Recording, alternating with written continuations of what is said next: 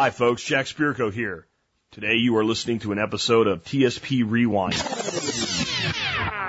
Commercial free versions of past episodes, podcast blasts from the past. I put these up when I can't do a show due to professional commitments or rare vacations. These podcasts will appear in standard iTunes, Stitcher, and other feeds, but will be titled TSP Rewind episodes and numbered accordingly.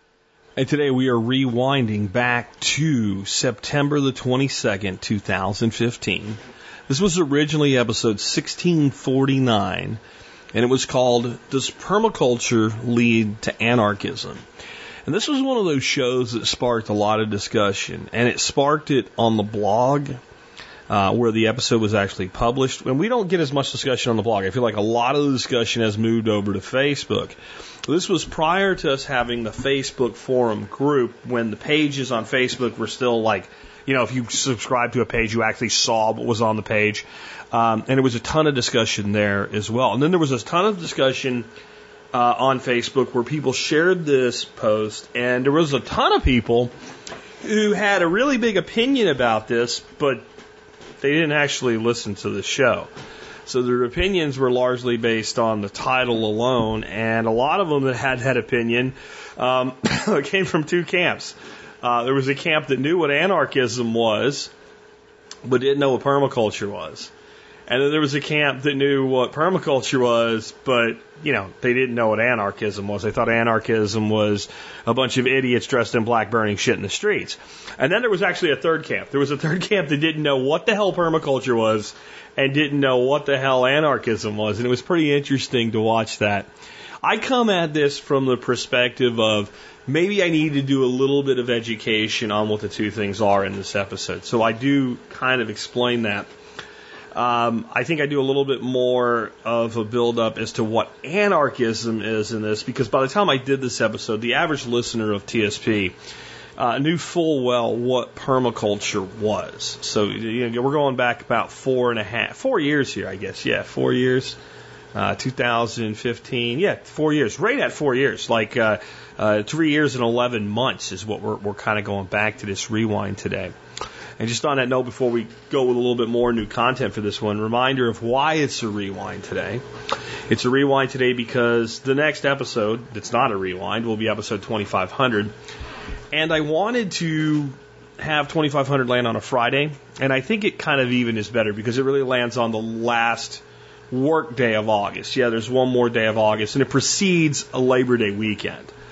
And uh, so tomorrow I will be releasing this show, the 2500 show, really, really early, where people will tell you how TSP has made a difference in their lives. And if I could right now, I'd like to just let you know that um, Tuesday and Wednesday I sat and I screened all the calls, and I marked a few that need some edits because they have uh, long pauses or breaks or something like that. 99% of the calls were usable.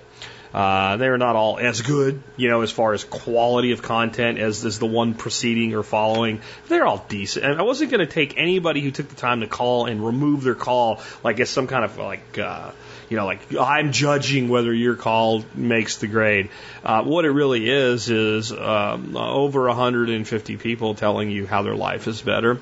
Uh, there's a smattering uh, that I'm spreading throughout of expert council members that are really cool and it's going to be an awesome show. And by dropping it early on a Friday on a holiday weekend, I'm going to give you guys enough time to listen to it because it's going to be over three hours, and it's going to be very little of me. And I'll throw in now, uh, while I usually make the rewinds completely commercial free, I just got to tell you this because it just worked out this way.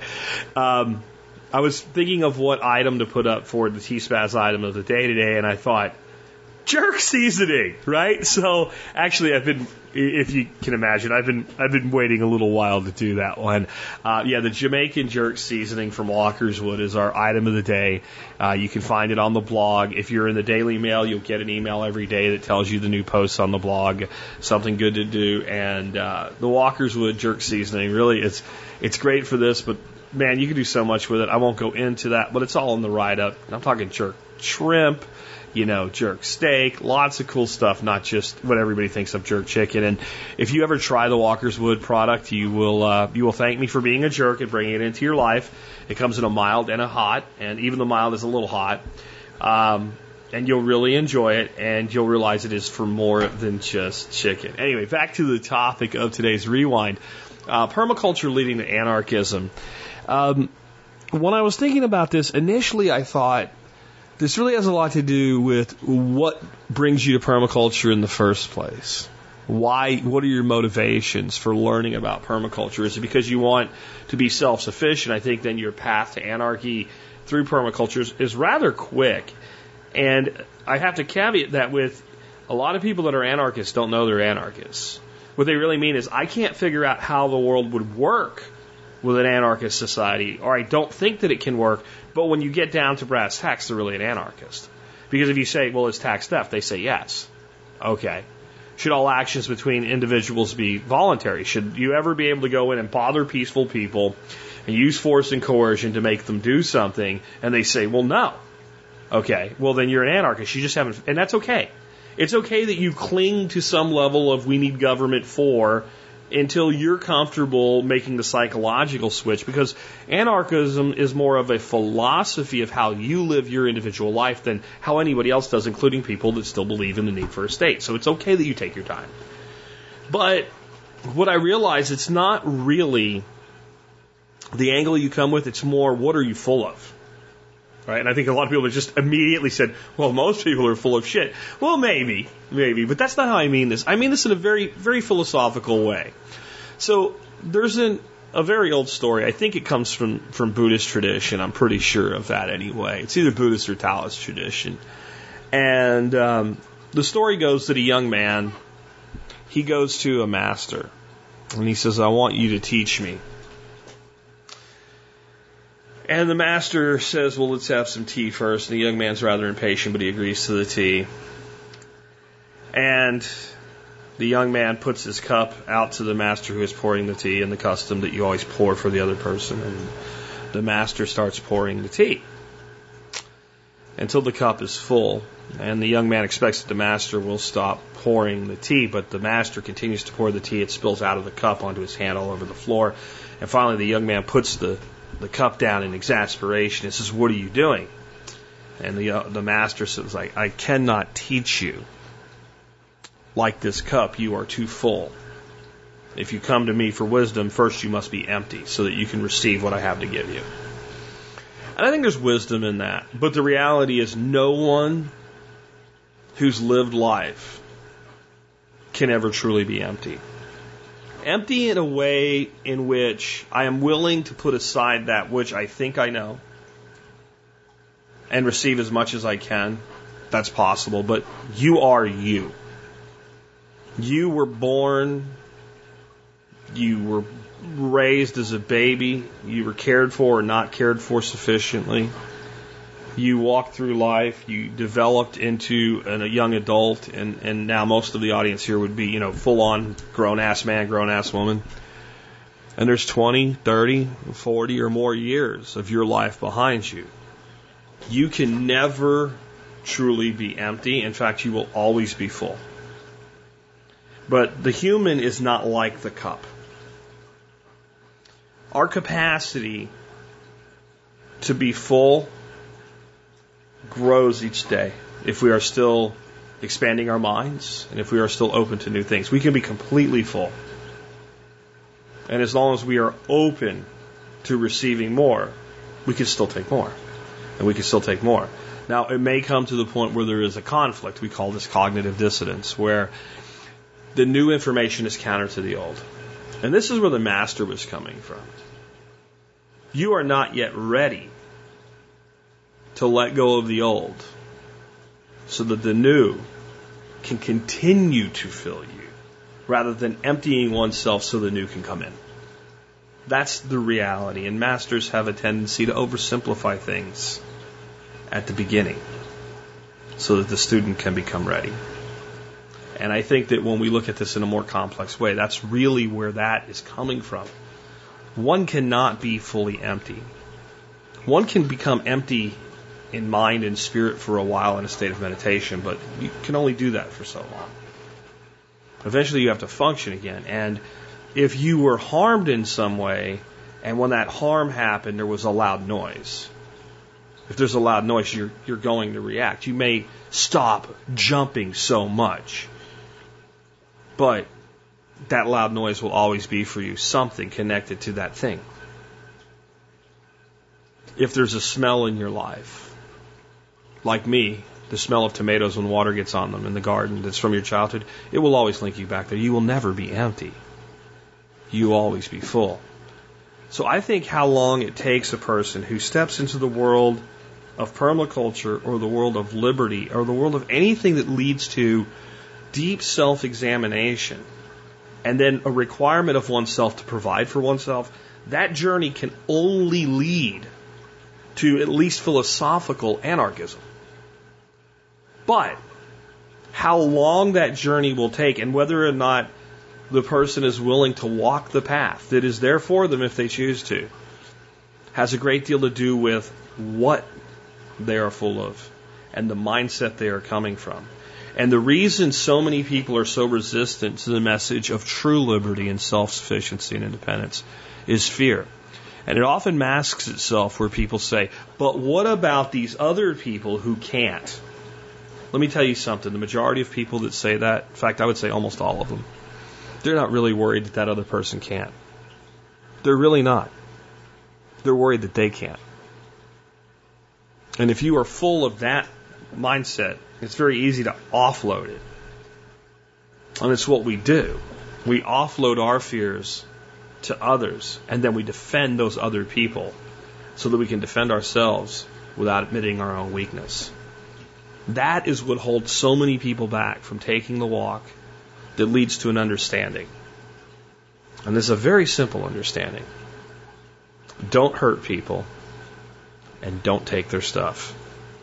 If you agree with the fundamental underlying reality of that simple statement, don't hurt people, don't take their stuff, you're an anarchist. No matter how much you profess that you're not. The only thing that keeps you from accepting it is a lack of understanding of how it would work. The beauty of permaculture, when fully embraced as the design science that it is, it is a key that unlocks that door so that you can see that which you already know. With that, let's go back to September 22nd, 2015, episode 1649 when originally published. Does permaculture lead to anarchism? And I would say the answer is a resounding yes. The only variable is how long is the journey? But I want to get into uh, a little bit about anarchism today and permaculture. And you know what I wrote today was, whoa, what is up with that title? I know we have a lot of strong political views in permaculture, and of all stripes. We have liberals, we have conservatives, and a lot of libertarians in, in, the permaculture movement. And there's a lot of discourse between them that's not exactly cooperative, too.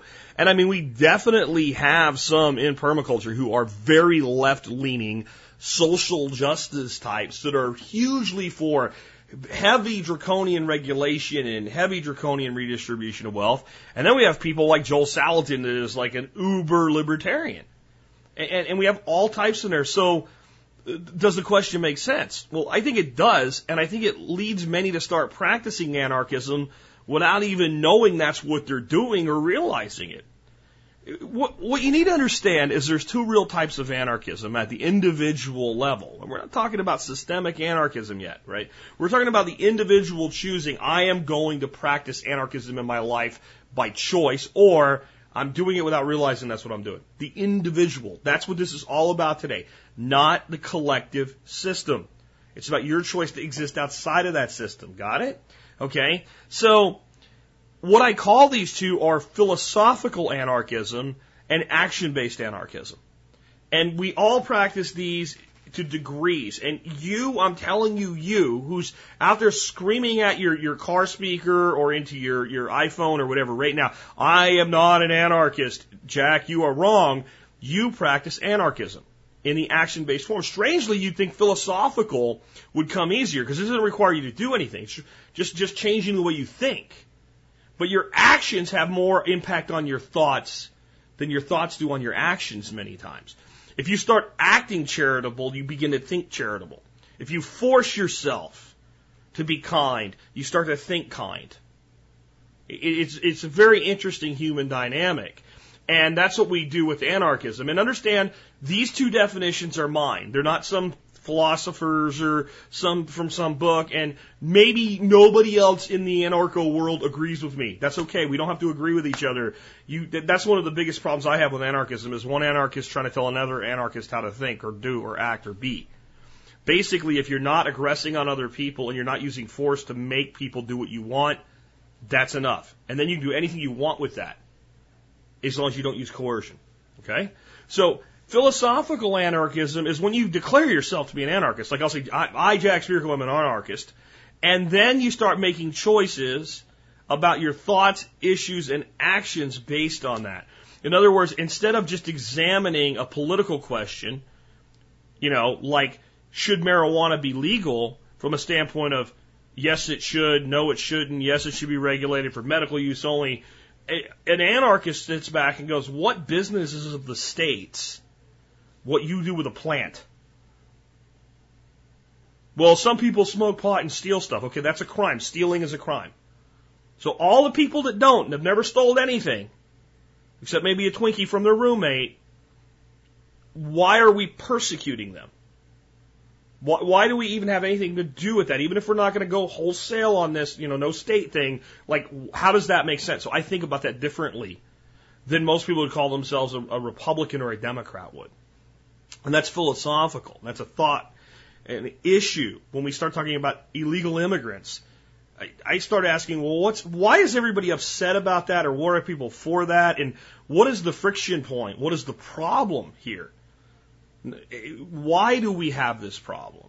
And, and how would we go about rectifying it without forcing anybody to do anything? Without stealing from anybody? So I handle issues differently. And my actions. So my first, my first question now, when I want to do something that's technically not allowed, is how can I do it anyway? And get away with it and technically make it legal, whatever. Systemic martial arts, like we've talked about. So that's philosophical. Action based anarchism is ignoring or disobeying authority so long as doing so does not violate the principle of non aggression. In other words, it's breaking the law. It's civil disobedience. It's breaking with convention. As long as there's no victim. So, to make that clear, here's some things that are action based anarchistic things that many of us have done or would do if the situation came up in front of us. When you dress the way you want versus the way you're, quote, supposed to, that's anarchism.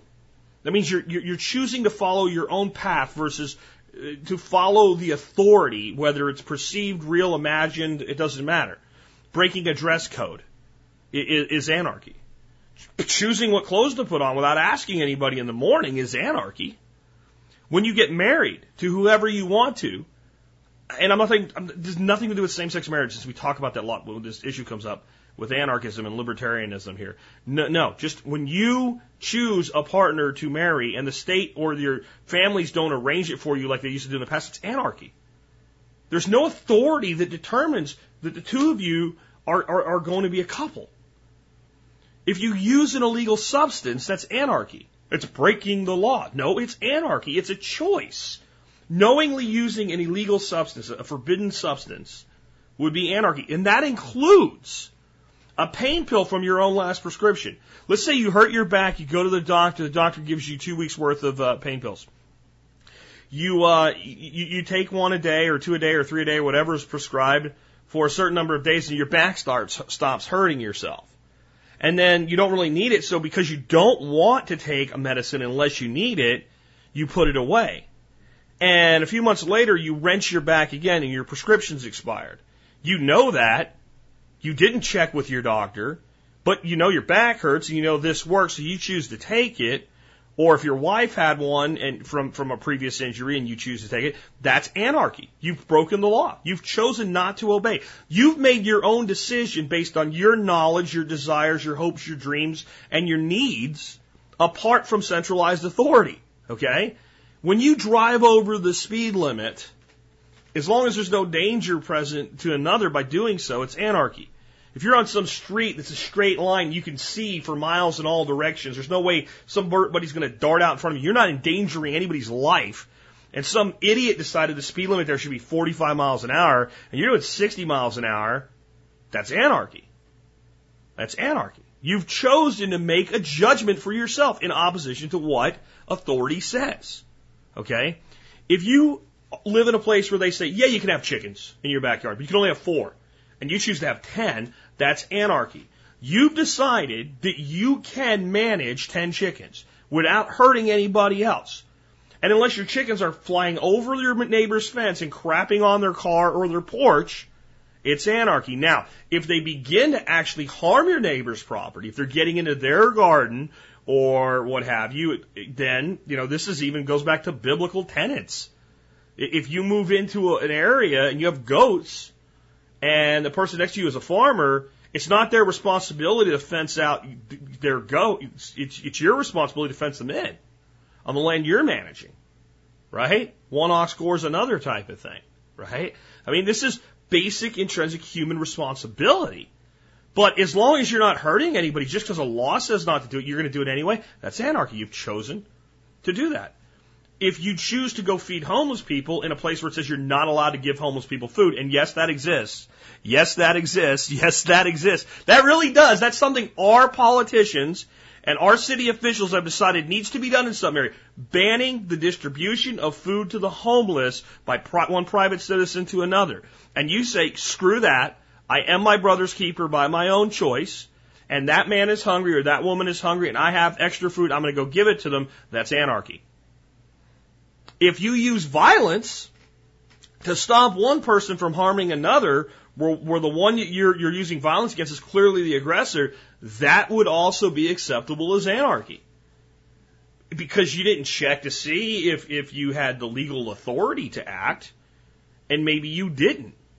Right? You're supposed to call 911, whatever. But if I see somebody beating up an old lady trying to steal her purse, and I go over and T-bone their skull into the ground, as long as the force I use is sufficient to defend myself and defend the other party, that's anarchy. Okay? Those are all examples of anarchy because I've chosen to follow my principles above law or authority. That's, that's what anarchy is.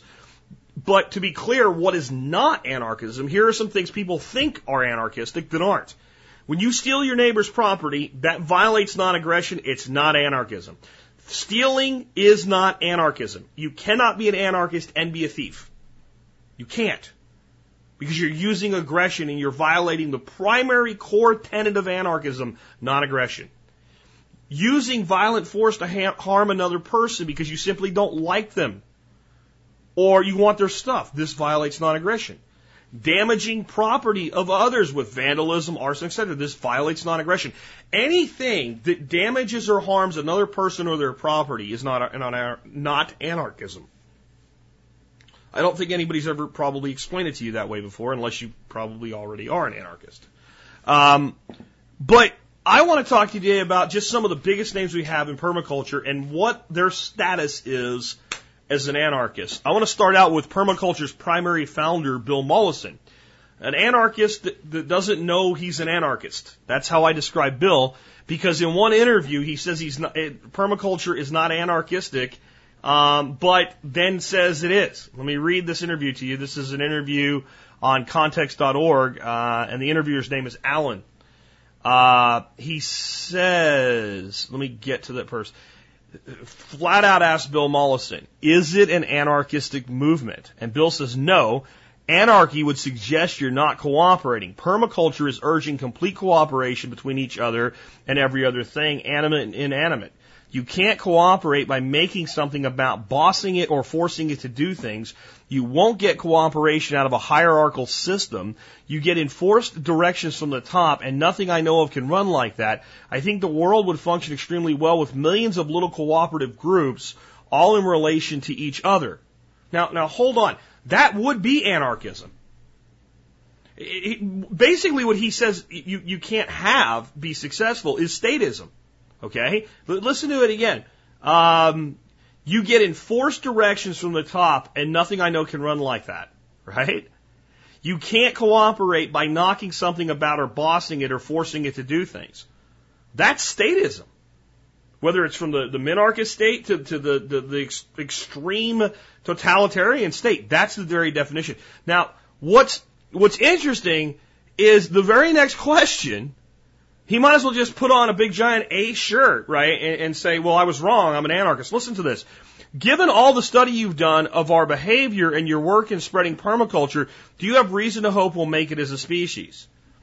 Bill says, I think it's pointless asking questions like, will humanity survive? It's purely up to people. If they want to, they can. If they don't want to, they won't. I would say use all the skills you have in relation to others.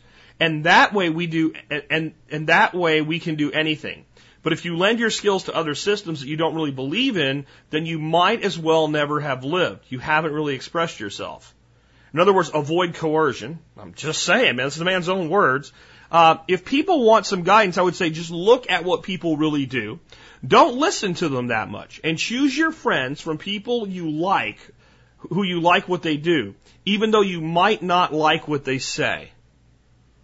So choose your friends based on their actions rather than their words. Huh?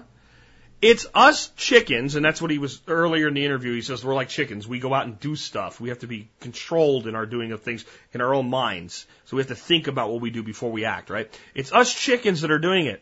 There's no need for anyone else. We are sufficient to do everything possible to heal this earth. We don't have to suppose we need oil or governments or anything. We can do it. We don't need government. Okay. I, I, there's an incongruency in that interview, except that I think sometimes an interviewee answers a question in the way that, they, that you've meant it. And he may have taken the interviewer's question of anarchy to mean something that anarchy isn't, but he's just described, we don't have to suppose to need oil or governments or anything. We can do it. We don't need government. You, you could not be. So I'm going to say Bill Mollison anarchist that doesn't understand the word anarchy, or at least in that instance, did not answer the question as as as I would have asked it anyway.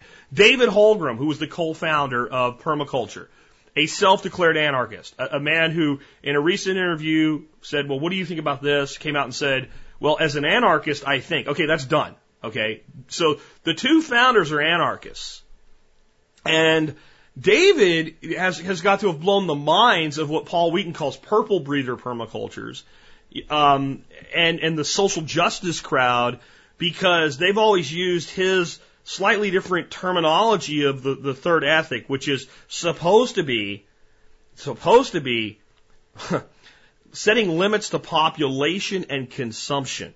Okay? Also can be defined as return of surplus.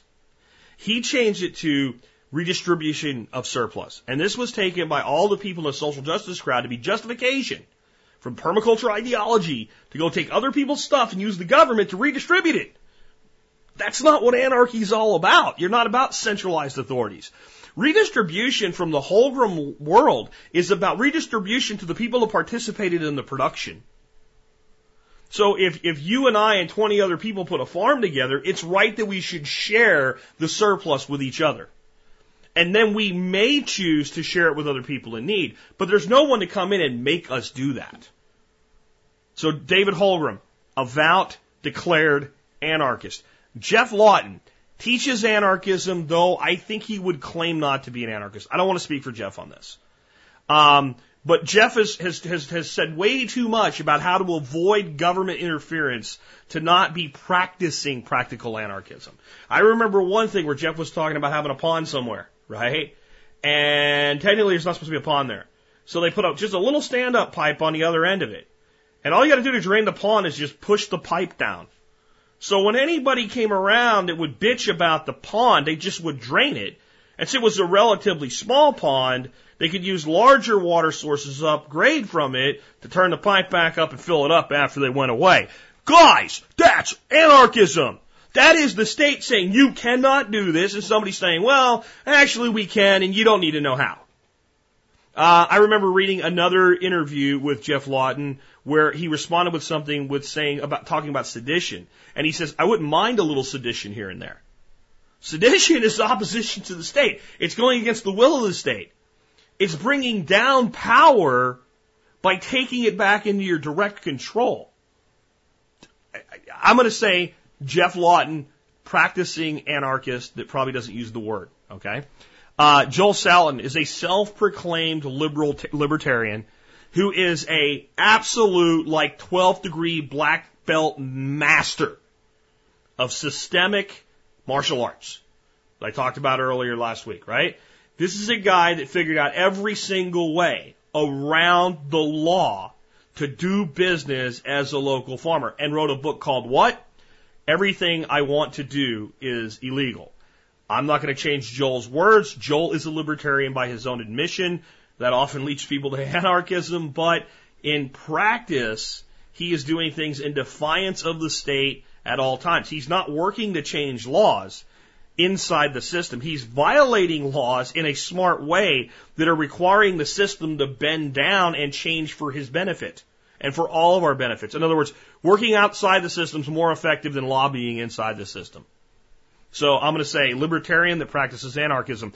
Toby Hemenway, author of Gaia's Garden, one of the most well-known people in the movement, self-declared anarchist, came on the show and said so. Byron Joel, really great guy out of out of Australia, doing really great things. Self-described anarchist. Ron Finley, guy in California, the guerrilla gardener. That's anarchy in of itself. A guy that's changed the foodscape of, of, of Los Angeles by working outside the system. I have no idea at all what his political beliefs are, but his practical application is anarchy. Ron, or uh, Paul Wheaton. Paul, I'm pretty sure isn't an anarchist, but he damn sure practices anarchy. His whole Wheaton Labs experiment, his whole Ranch on the Hill, his whole ant program, all of that is anarchy. It's individuals choosing cooperation outside of the system. I mean, they're, they're, this is this is practical anarchy at its finest. I love what Paul's doing. Mark Shepard, I'm going to call Mark a libertarian. He's never actually said what he is, but I just have to look at his business practices, the way he talks, the way he speaks, what he says, and say that's very libertarian. Um, he's also an expert systems martial artist. This is a guy that knows how to use the system against the system in ways the system never intended. So he'll go out and take a client and say, let's put in a whole bunch uh, these swale things. And the, the, the, the customer says, we can't do that and I can't afford it. And he says, oh yeah, you can. We can get the government to pay for it with, with subsidies. Well, uh, how? Okay, we'll call them USDA Code 600 agricultural terraces. Well, are they? Well, yeah, they are and they aren't, but they are. And if we call them that, then they qualify as that, and therefore, not only will you not be prohibited from this installation, but you can make the systems pay for it itself and bend the system to your will. And we can get a couple million trees planted on a few different farms and, and start changing the entire concept. Now, is that true anarchism? Because it is taking money from the system. But it's taking money that's already there to do something permanent and to change things for the better. Is it a little borderline? I don't know, maybe. Maybe. But does it work? Does it work? And did he put that system in place? Right? And once it's done and everything's done and paid for, like the farmers installed and subsidies run out, does that thing continue to work in perpetuity? And the answer is absolutely yes. It's a permanent alteration of the landscape for the better. And it allows the transition out of the so the farmer that's in the subsidy world that's so trapped by it like an ant lion in er, an ant an ant lion hole. Look that up if you don't know what an ant lion is. And that's how farmers are today. Once they're on the subsidy tit, they can't get off. It's actually a path off. So it's, you're going to be taking subsidies anyway. Let's take these ones that lead you out of them permanently. Another example of Mark's systemic martial arts. A lot of places you can't do a pond without a permit, right? But you can get fill dirt from one place on your pond and put it in another, or one place on your farm and put it to another place. So that's what he does. He calls them pocket ponds. I call it the shepherd sheet. We won't get into that because you have to have at least a cursory understanding of modified keyline design to understand exactly what I mean by shepherd sheep, But th- just think of it this way. You can't put a pond in. Okay, can I take some dirt from here and move it over here so this spot is flat so I can drive my equipment across it? Well, it's your dirt. Of course you can. And now there just happens to be a pond there. He knows full well what he's doing. It's violating the spirit of the law that requires permitting and permission and everything else. Why? Because it makes sense to frickin' do it. And you shouldn't be prohibited from doing it in the frickin' first place. See, all of these people are either out and out anarchists or they have come to a conclusion that this is what precipitated the title of this show. Permaculture leads you there whether you want to go or not. And let's talk about why. Why would that be the case? The first thing is, as a design science, as a design science, it leads to real solutions. In other words, we no longer look at a problem if we're actually doing permaculture like saying, well, are the Democrats or the Republicans right? Or which is the lesser of two evils? We actually say, okay, let's pick this problem apart from, from, from where we see the problem all the way back to its genesis and every moving part along the way. And then sit back as designers using a scientific approach to design a solution out of the problem. Okay? And if you do that, you're going to find a way to fix the problem. And many times you'll find that solution is technically illegal. So you found a way to fix your problem. Technically, you're not supposed to do it, but it harms nobody and you can get away with it. Sooner or later, you're going to find several of those things. Not only are you going to do them, you're going to start teaching other people how to do them too. That is anarchism. That absolutely is anarchism. That's not waiting. That's not going down to the state house and saying, hey, look, we should be able to make ponds. Come on, these are small ponds. Here's what they do. Here's all their ecological benefits, blah, blah, blah. Like, Mark, no, I'm just going to move some dirt over here. If anybody asked me why, I'm going to say I needed fill there. I had to have a road. Well, that's a pond now. No, it's not. That's a hole that holds water. I had no intention of making a pond. But there's a whole bunch of birds now there. I think we should protect their habitat. Don't you touch that. Okay. Right? That's, that is what happens. You find a solution. This works. This increases biodiversity. This allows access. This reduces my water problems. This makes me money. This harms no one. I'm to freaking do it. Okay. The next one is it's ethics based and concerned with people care. This is what people do not understand about anarchism. Most people, when you tell them about non-aggression, the non-aggression principle, so to be an anarchist, you can't use aggression against other people unless it's in defense of life or property. You can't use coercion. You have to make your case, and if people want to work with you, fine, and if they don't, then you cannot make them do it. You cannot take their property. You cannot take. So when people hear that, they think, well, you become an anarchist, and then you're required as an anarchist to think that, like a religious conversion. You, you, you, hear about a religion, okay, and then you uh, join that religion because parts of it make sense, and then you're taught, either from being childhood and born into it or as a converted adult, the, the, the components of the faith, and then you practice them because you're obligated to by your faith. And most adult conversions in religion that's exactly how it works.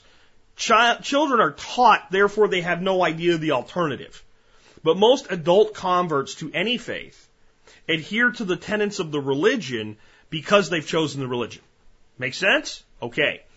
Most people would then say, well, anarchism is some sort of state-based religion or stateless religion. And it works the same way. You become an anarchist, then you learn the tenets of anarchism, and because of the tenet of non-aggression, you say, well, to be an anarchist, I have to non-aggress. That's not how it works.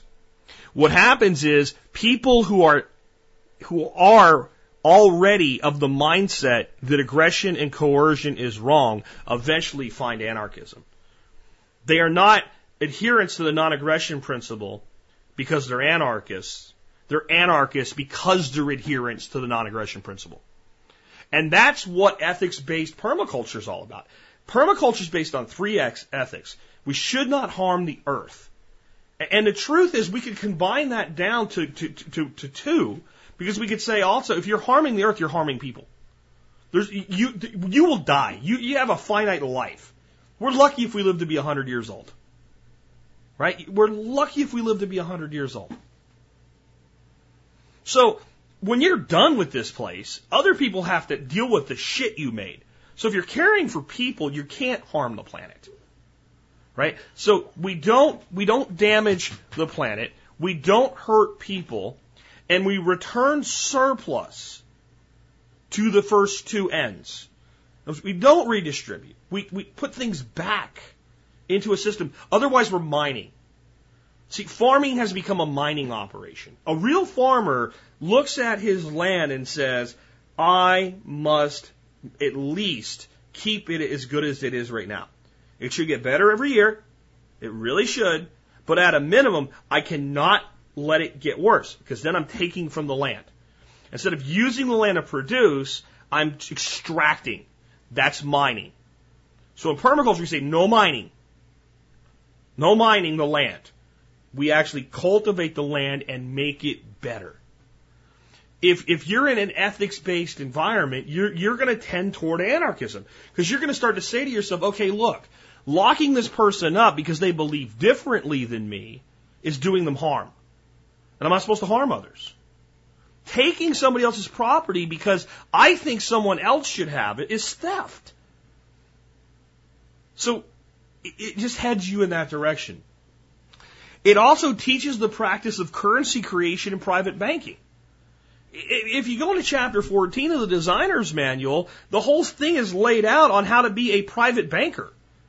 How to take a community and say, we're going to create our own currency to use inside this community. And the only time we're going to use their money is when we have to interact with them at the edge or outside of the edge. And if we're really smart, we'll create some sort of system that allows these different communities to exchange their own currencies outside of the system. How much more of an anarchistic thought could you get? Eh, that is, that is removing control from the oligarchy right there. Because the primary way they control you is with the creation of money. Now, has anybody actually done that to a high degree yet? No, and Bitcoin's the closest thing we've ever gotten to it. And, and, and that protocol could be adapted down to, to infinite numbers of individual trans, transactionable currencies that all convert back and all can convert to other things with other people. So it actually is the solution. And it was developed where? Outside of the system. And now the system is emulating Bitcoin. I, I got, on Monday I'll be talking next week about how some of the biggest banks in the world are now developing blockchain technology to run global finance on a Bitcoin based protocol. Oh, by the way, while the Bitcoin world is already doing better than that, they're trying to catch up. No one asked permission. Right? No, and the governments all around the world said, you can't do this, it's illegal. Okay, damn it, that doesn't work. You need a license. How do we do that? I don't know. I don't know. Don't trust it. They trust it anyway. Shit, what do we do? Let's, let's, let's, let's emulate it. Every person that's ever changed the world majorly to the better has operated outside the system. Start naming names and you'll see what I mean. They've all committed acts of direct civil disobedience without harming anyone. And the people that have done the greatest harm were almost always obeying the law when they did because they were using the state to do what they did.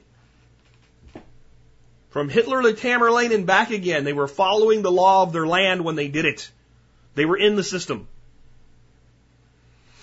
Next reason it leads to it, it's a design science which causes you to question everything.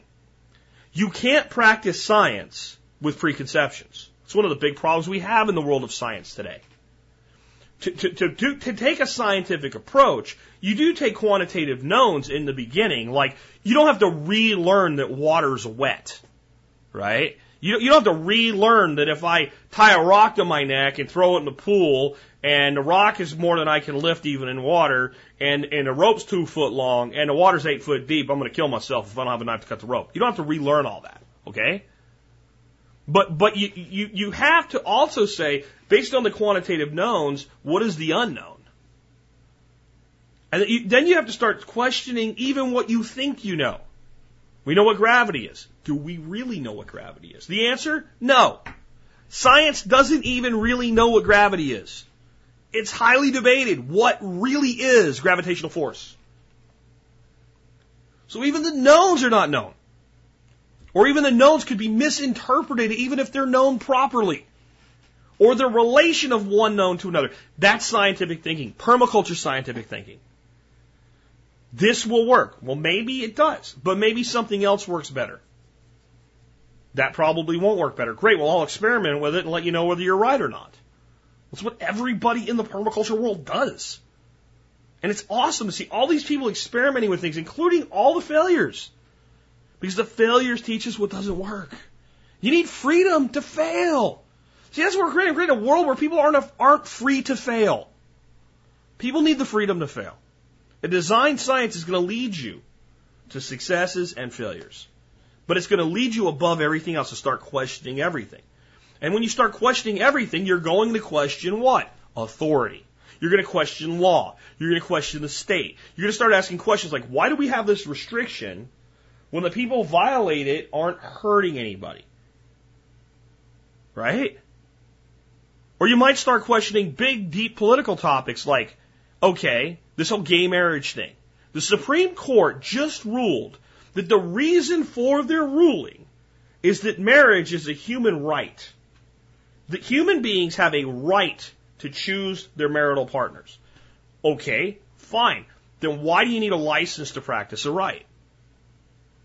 A right should not be something subject to licensure. I mean, you're taught that in defensive driving class when you're 16, right? The reason they can take your driver's license away is because driving's a privilege. And we can get into whether that's true or not, but that's, that's how the state justifies it. You're on public roads, paid for with public funds, driving a motor vehicle that could harm other people, and therefore this is a privilege. And you do not have to have a driver's license to drive a car. Did you know this? If you own your own private property with your own road system on it, you can have a car, you can have no registration, you can have no insurance, you can have no license plate, and you can have no driver's license, and you can drive your ass off. Why? It's all yours. It's not a privilege. Now you're using your own property to do your own things. I'm not saying there's nowhere that they've prohibited that, but in most places, you can't even be asked for your license on your own property unless you observed entering it from other property. So if I have a 10,000 acre ranch in Texas with a fence all around says no trespassing, sheriff can't come there and say, hey, I saw you driving your truck from your, your house to your barn. Where's your driver's license? He can ask if I let him on my property, if he has probable cause to be there, but he can't cite me for it. There's no offense. Right? So why do we have any government issuing license for people to practice a privilege? I mean, what, what anarchists say is licensure is when government steals your right and sells it back to you. Well, in this case, the government's come out and said it's a right. So why don't we just get the government out of that business? Then we can all stop fighting about it. Oh, that's why. So you start asking questions that lead you to these conclusions like, that's why they wouldn't do that. Or you might say, where did this whole practice, was this always this way? Because I, I keep hearing about this traditional marriage thing. So did you always need a license to get married? No. Well, when did it happen? Shortly after the Civil War. What happened then? The freeing of the slaves. Okay. So what was the concerns? The concerns was interracial marriage, and the states wanted to prevent it. That's why it even exists. See, you start going down that path, you start to say, hey, wait a minute. This doesn't make sense. This doesn't make sense. And no matter what you think about the choices of others, you start to ask, why are you or anybody else qualified to prevent somebody from making that choice until such time that it harms somebody else's life, liberty, or property? And you can't start thinking scientifically without getting there a little bit. You really can't. The next thing is, there's no room for your bureaucracy in permaculture. A tree doesn't care about your title. Permaculture, when practiced as an agricultural science, which is where it's primarily known as, though, as I said before, the thinking can be used to design anything, from a community to a business to a, a, a farm, anything you can think of. But it doesn't have room for someone to say, well, I am the Secretary of the Interior and therefore all the trees will grow. A tree doesn't give a shit. You either give a tree what it needs, you plant it properly, it's given the support that it needs and it grows, or it doesn't get those things and it dies. If you set up a farm, you either get enough production to make a living or you go out of business. Especially if you're doing it in the permaculture way where you're not living on subsidy. Where you're not going big or going home like the ag department told our farmers back in the 70s. When you go carve out your little niche, it works or it doesn't. And there's, there's no place for people who want a desk job. And, and that's why the people that Paul refers to, really Larry Santoyo is the one that came up with the term, as purple permaculturists are so frustrated. Because they're people that naturally crave the bureaucratic path. They want to tell other people what to do. They want to enforce, even if they're good gardeners or whatever, they want to say everybody needs to do this. Well, it doesn't work that way. There's no pope of permaculture. There's no, I don't care if Paul Wheaton calls himself a duke. It's, it's, it's funny, but it doesn't matter. Because the guy that gave him a title, Geoff Lawton, has no authority to give anybody a title. There's no one in charge. Paul can be a duke or the freaking president or the emperor of his little piece of a mountain in, in Montana, but he can't tell me what to do. And he can get together with 20 other people that think Jack Spirko is an idiot and say, Jack Spirko should stop talking about permaculture. Not that he would. I think he likes what I do. But if he, if he wanted to, he could do that. You know what he could do about it? Not a damn thing. There's no room for bureaucracy. There's no permits in permaculture. Even a certification is only recognized because the people recognize the authority of others in the market as teachers, not as authoritarians. Basically, it's a meritocracy. In other words, those that get shit done succeed in the world of permaculture. Whether they succeed as teachers, whether they succeed as authors, whether they succeed as educators, whether they succeed as farmers, whether they succeed as business people outside of agriculture, it doesn't matter. When it comes to using this stuff, you either get it done or you don't. It's 100% meritocracy. When you start thinking with a meritocracy mindset, that immediately says, well, there's so many things. We don't need somebody else to tell us whether or not work. We know whether they work. We don't need somebody else taking somebody else's shit. If it's about getting shit done, people that get shit done get more out of it. And it's not right for them to have their shit taken against their will through the use of force by people that will use guns to take it if they refuse to give it to them. This is wrong. Meritocracies lead to that sort of thinking. It's also about rewilding humans to live with nature versus opposing it.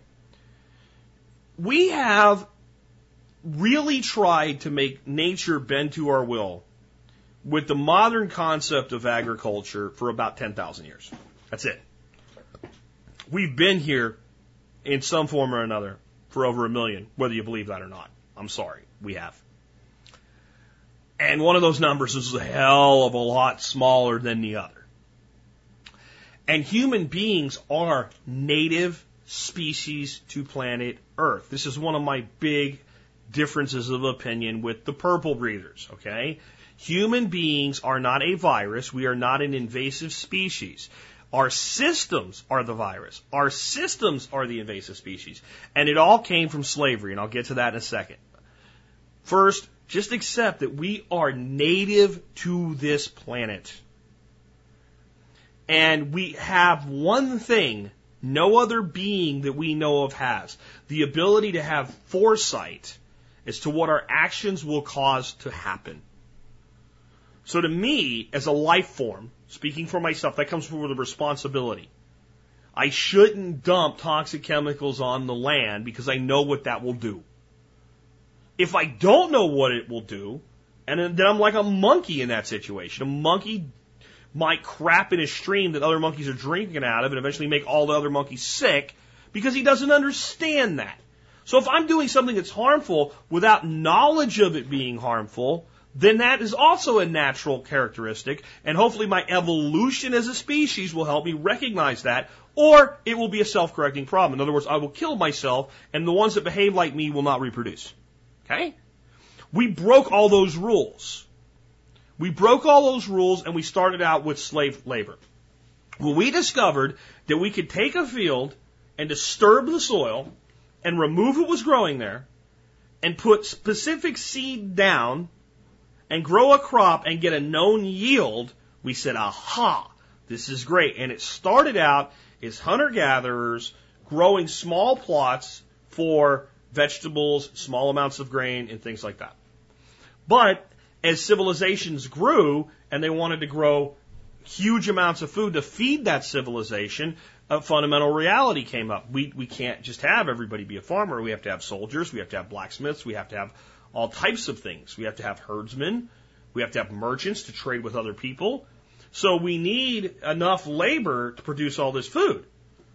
And, you know, it wasn't like there was a whole bunch of people going, ooh, ooh, me, I want to work 19 hours a day, please. Right? So what mankind did is they turned to slavery due to agriculture. And you can forget about the recent slavery in this country. I mean, you're going back 10,000 years of, of common practice being one side goes to war with another. The winners take the losers as slaves, which is better than death. And over time, technology and innovation reduced the human power necessary to get the job done. And then we took a massive leap forward with the advent of fossil fuels. And what fossil fuels do for the world is equivalent to like 2 billion slaves a day working 24 hours a day. And that has allowed us to break what I call the natural covenant or the grand, the natural covenant or the grand bargain. That humans and the earth have to ex- coexist with each other from a standpoint of equality. Now that doesn't mean that Mother Earth is a real person and she could, you know, she has rights. This touchy feely crap. But what it means is I have to look at my actions with a certain amount of moral responsibility and realize I can't just go screwing everything up. And, and, and if you lived any time before now, any time in the natural interaction with humans in the wild, you wouldn't have to have anybody explain that to you because if you broke that rule, nature would kick your ass. And you'd either wise up or end up dead. And it is only this massive technological innovation that has allowed us to break that grand bargain. If I start deciding I'm going to care for some trees because they produce, even if it's just oak trees that produce nuts, and I start caring for those trees so they can do more than they could without me, and I and all my other cohorts that work together do this, those trees will only continue to support our advanced population as long as we continue to care for them. That's the grand bargain. As soon as you plant a plant somewhere where it wouldn't have grown on its own, you now have a responsibility if you want that plant to continue to do something for you. This includes your little poplar tree or, or Bradley pear or whatever you call it, your little ornamental tree in front of your suburban home. You stop taking care of that tree, if that's not a place that kind of tree could have survived, it'll die. Even the, even the suburbanite with the green grass, if they don't take care of their grass, it becomes a weed bed. It successes back into forest, or it turns back into desert, or whatever it was before they got there. That's the grand bargain. And only, only fossil fuel and technological innovation have allowed us to break that bargain. That does not mean fossil fuel is evil, and that does not mean that technological innovation is evil. It means that we need to catch up with our technology. Our morality needs to catch up with our technology and start saying, how could we be using this for good versus destruction? Because a lot of what we do right now is good, but a shitload of it is destructive. So if you are in a movement that promotes rewilding yourself, learning where your food comes from, small game hunting is a part of sustainable living, you will start to reconnect with the natural human you are and you will start to rebel against the unnatural human society turns you into. And you can't, those of you still listening to me today can't tell me it's not happening to you. If you're doing any of the shit we talk about doing on the show, you can't tell me it's not happening to you. That you're not starting to go, I, I don't want to, I don't want this restriction on me. Many of you are moving just so you can have more freedom. That's an act of rebellion. That's a statement to whoever was preventing you. I will leave before I will let you dictate my life to me. You rewild human beings. That's not savages, right? That, that's a terrible term applied to native peoples who would not comply. Savage means an evil person that harms and kills others with, with no morality. That's not wild. That's not wild. Human beings in a natural state where they're unstressed and pretty sure of their safety are the most benevolent animals on planet Earth. I, have seen animals exhibit behaviors that are kind and benevolent, but no one does it at the level we do. No one actually says, hey, there's somebody way over there that I can't even see, but I know they're there, so I need to go help them. Animals will respond with some level of instinctual compassion. And I, I, there's classic examples. One example is this is back in the 70s, and this this is confirmed, though it's hard to find online because happened before the internet was around.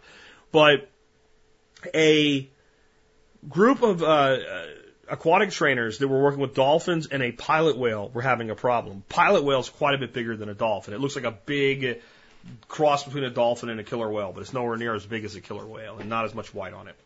And this pilot whale was becoming a bully. It was, it was hitting and hurting the dolphins. And the trainers were like, we're going to have to give up on this. We can't, they can't coexist. And they, they, they thought, like, here's a Hail Mary pass. We could try this and see what happens. They drain the tank to about three foot deep. The pilot whale is now stranded. Okay? Stranded. And in this acute panic, starts crying out in, in pilot whale language, I, I need help, I need help. Now, whatever language dolphins speak, they don't speak pilot whale. Okay? they just don't.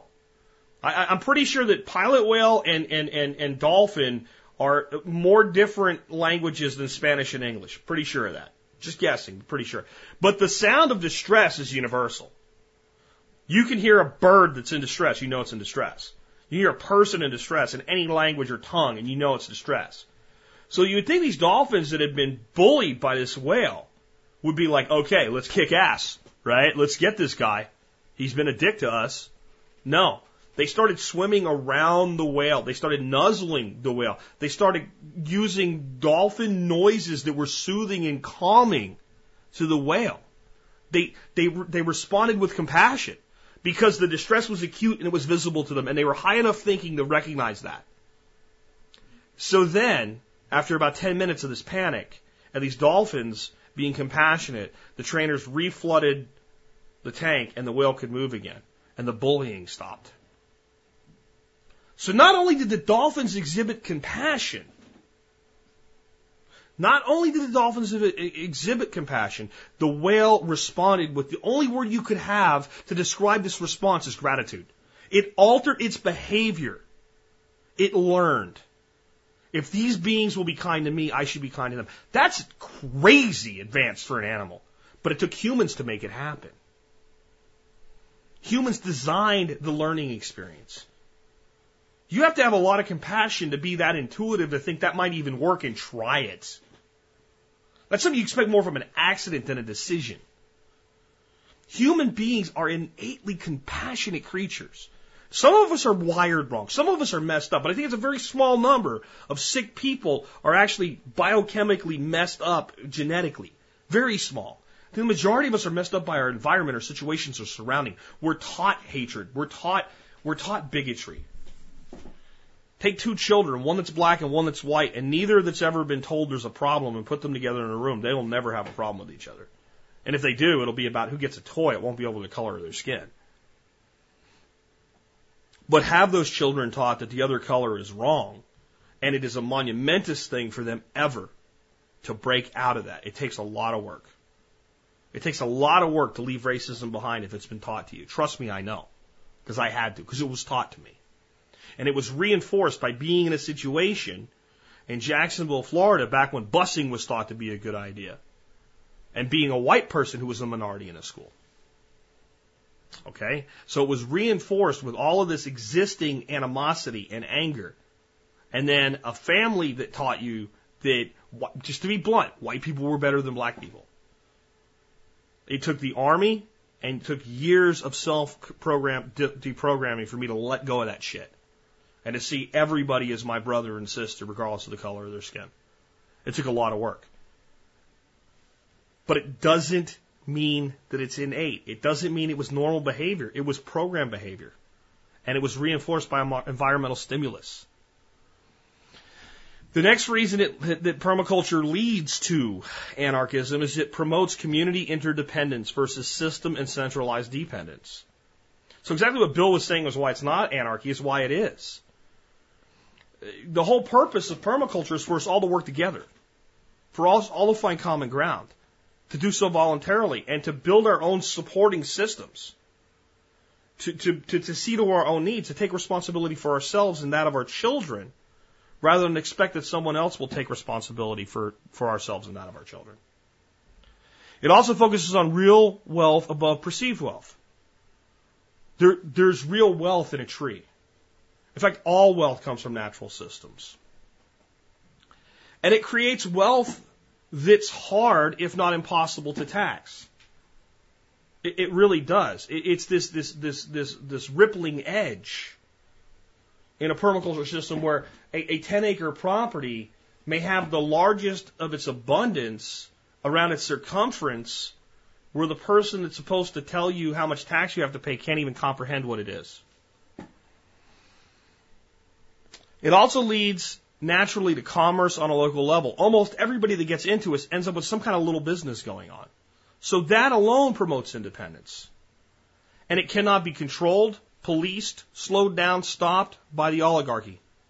This is, this is a, a completely decentralized, leaderless insurrection. That's, that's what I consider permaculture to be. There's no one in charge. And, and Bill, as a founder, could have been in charge. Bill, once enough traction was made, could have created a structure that created a in charge type of system, a place where people were in charge. He chose not to. In fact, he chose to do things in a way that would make it virtually impossible for it to ever happen. Thank God he was successful. So if you can't control something and you can't stop it by suppressing the leader, if you you can't regulate it away because it's too adaptable. If if you have a design system that, in the words of Jeff, Geoff Lawton, the more restrictions you impose upon it, the more elegant the design of the intelligent designer becomes. It's impossible to stop. You can't starve it out because it produces food. You can't starve it out economically because it produces economically viable systems. You can't use it to turn one person against the other because it requires cooperation for it to work. And that's why it leads to anarchy. Because when you start to realize the beautiful concept of human interdependence on a voluntary basis, you start to question anything that interferes with it. Well, somebody might come. Well, when somebody comes, let's worry about that then. When somebody tries to steal from us, let's worry about that then. Let's not do all of these things that interfere with people's natural lives, natural innate abilities, because somebody might do something, because people do those things all the time anyway. Maybe we need to figure out a, a way to keep people from wanting to do those things. And again, this is individual. There's no one out there that calls himself an anarchist that actually knows what anarchy is. Because being uh, 17, living in your mom's basement, listening to heavy metal music and playing video games and saying the system sucks and giving the finger on Facebook seven times a day does not make you an anarchist. It makes you an immature asshole. That's what it makes you. It doesn't help that you wore black t-shirts or whatever either, or have lots of tattoos or a ring in your nose. Not that any of those things in themselves are bad, but that's not what anarchy is. I mean, if you look at one of the one of the coolest guys I know that's an anarchist is Nick Ferguson. If you look at him, he looks like a picture boy for like the Family Man. You know, he really does. He looks like the guy that if you if you needed a, a, a model, right, to be like the, like this this this natural guy that takes his kids to church every Sunday and drives a nice car, right, that that would be what he would look like, especially when he puts the, he cleans up a little bit. Anarchy isn't what people think it is. And it's not for everybody. It's for people that have made the moral decision that theft is wrong, that violence is wrong, that coercion is wrong, and say, I'm going to step outside the system and I'm going to do what's right because it's right. And I'm not going to be stupid about it. I'm not going to end up in jail because of it. Or if I do, I'm going to end up in jail for like 24 hours. You know, I'm not going to, I'm not going to go to jail for the rest of my life. I'm not going to have all my wealth taken from me for tax evasion or something like that. I'm going to be smart about how I do things. I'm going to understand the system better than the people that run it and I'm going to design my way around their obstructions. And, and I mean, that really is what it comes down to. Freedom is something that requires morality. To have freedom, you have to have morality. And not your version thereof. Universal morality. There's a lot of things that one group of people would say are moral and another group of people would say immoral. But there's, there's certain things that we all understand innately are moral unless we've been damaged in the head. Again, through environmental factors, through, through conditional programming. But a, a well functioning human being knows that theft is wrong. They know that violence is wrong. They know that one person taking something just because they're bigger and stronger and can, no matter how they're bigger, stronger, can, is wrong. And when you make that moral decision for yourself, then there's almost no other choice for you to make because it's about the way you think and the way you choose to act and the way you interact with others. It's not about forcing that on anybody else. Somebody on the blog recently said this to me. They said, Jack, human beings are not capable of anarchism because they choose bondage. And my response is in anarchy, you are free to choose bondage for yourself. You are not free to choose bondage for me. And that's what I believe. And I think that when you empower people with knowledge and with the ability to fix situations, the ability to solve problems, that it's one of the most empowering things you could ever do for a person. It leads to, to what it actually does is this. Since it feels so good and since it works, And since now you know that it works, you want more of it. It eventually becomes insatiable. I will no longer submit to the will of others who think they know better for my life than I do. Because the premise in, in a democracy is, and you can get into the democracy republic debate all you want, we are a democratically elected republic. So we are a democratic government in the form of a republic for you nitpickers out there. But in a democracy, which is what we are, we're just not a direct democracy. What the belief is, is that people are not capable of running their own lives, that we need leaders to do that for us. So the very people who are not capable of running their own lives and not to be trusted running their own lives are trusted with the election of others who will run your life for you. I think when you start teaching people to be who they really are, to take responsibility for themselves and that of their children, to care for people, to care for the earth, to have morality, to find their own morality, to, to be rewilded, to interact with nature, to question everything, to design solutions. You can't come up with anything but a bent toward anarchy. In other words, a bent toward the defiance of rules that no longer make sense. And what I'll conclude with is this. If you have a child that's born with legs, that are not quite strong enough for them to develop the skill of walking. We may put braces on their legs, and we may give them therapy, and we may get them up on their feet, and then those braces are necessary for walking. And the very act of walking with those braces will eventually lead them to develop strength in their legs, prevent you know additional atrophy in their muscles, and eventually they'll get to the point where you can take their braces off, and maybe they walk with a cane or crutches for a little while and continue their therapy. Well, once they get to the point where they can run, we don't put the braces back on them because we don't want you to not be able to walk again. Once you've evolved to the point of being able to walk, then you walk without assistance. Many of the restrictions in society are because we didn't know how to do things, so we needed laws to protect people from others before we knew how to, to, to run a society. We're evolving past the need for many of these laws. We're evolving to a point where we can care for ourselves. And instead of casting off the braces and, and, and, and the, the, the, the crutches and the wheelchairs, we keep asking for more. We want more support. We want more conditioning. We want more therapy. I think it's time to start asking for more freedom. And with that, this has been Jack Spirko with another edition of the Survival Podcast, helping you figure out how to live that better life if times get tough, or even if they don't.